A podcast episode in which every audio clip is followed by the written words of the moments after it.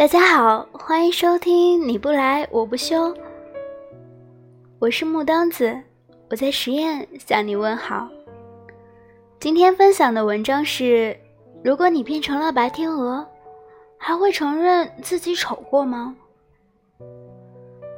快手里有一对小夫妻，男生比较帅，女生比较丑。他们所展现的点点滴滴的生活常态。让众多围观者感受到的是两个人的小幸福，不知道是羡慕还是嫉妒。每个视频下方都有很多骂女生丑哭的传评论。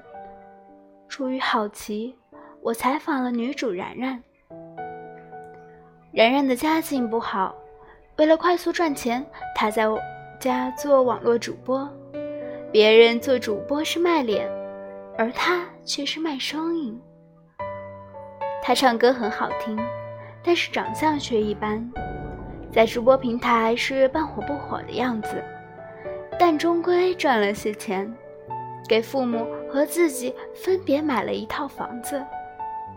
其实他没想过要长期做视频直播，但既然入了行，就想要做得更好，不想辜负那些真心喜欢听他唱歌的人。有时候他也会受到那些喷子的影响，但不管别人怎么喷他，一直有一个叫佳明的男生支持他。因为佳明的支持并不是用花钱买无聊的方式，然然觉得他很特别。后来然然了解到佳明的家境并不富裕，相互陪伴了一年多，他们恋爱了。佳明入赘到了然然家。了解然然的人都觉得佳明配不上然然，而不了解然然的人都觉得然然配不上佳明。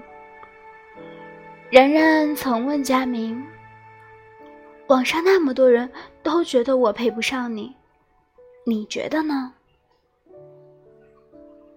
佳明说。一个人的心灵会美化容貌，我觉得你越来越漂亮了。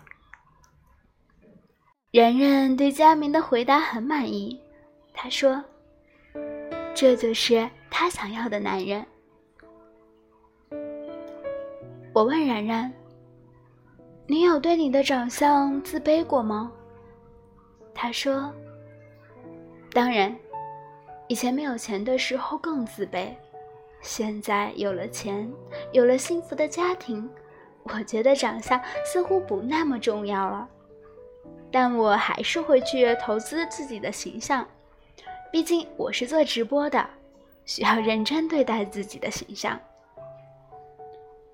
我问：如果你变成了白天鹅，你会承认自己是丑小鸭吗？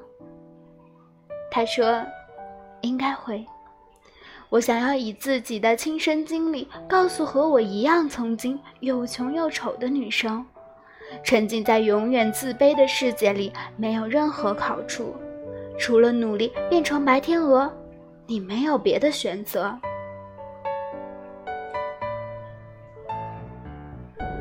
没有永远的丑小鸭，只要你不深懒心懒，你就可以变成白天鹅。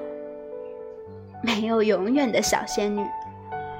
如果你不修身养性，你终将会变成丑八怪。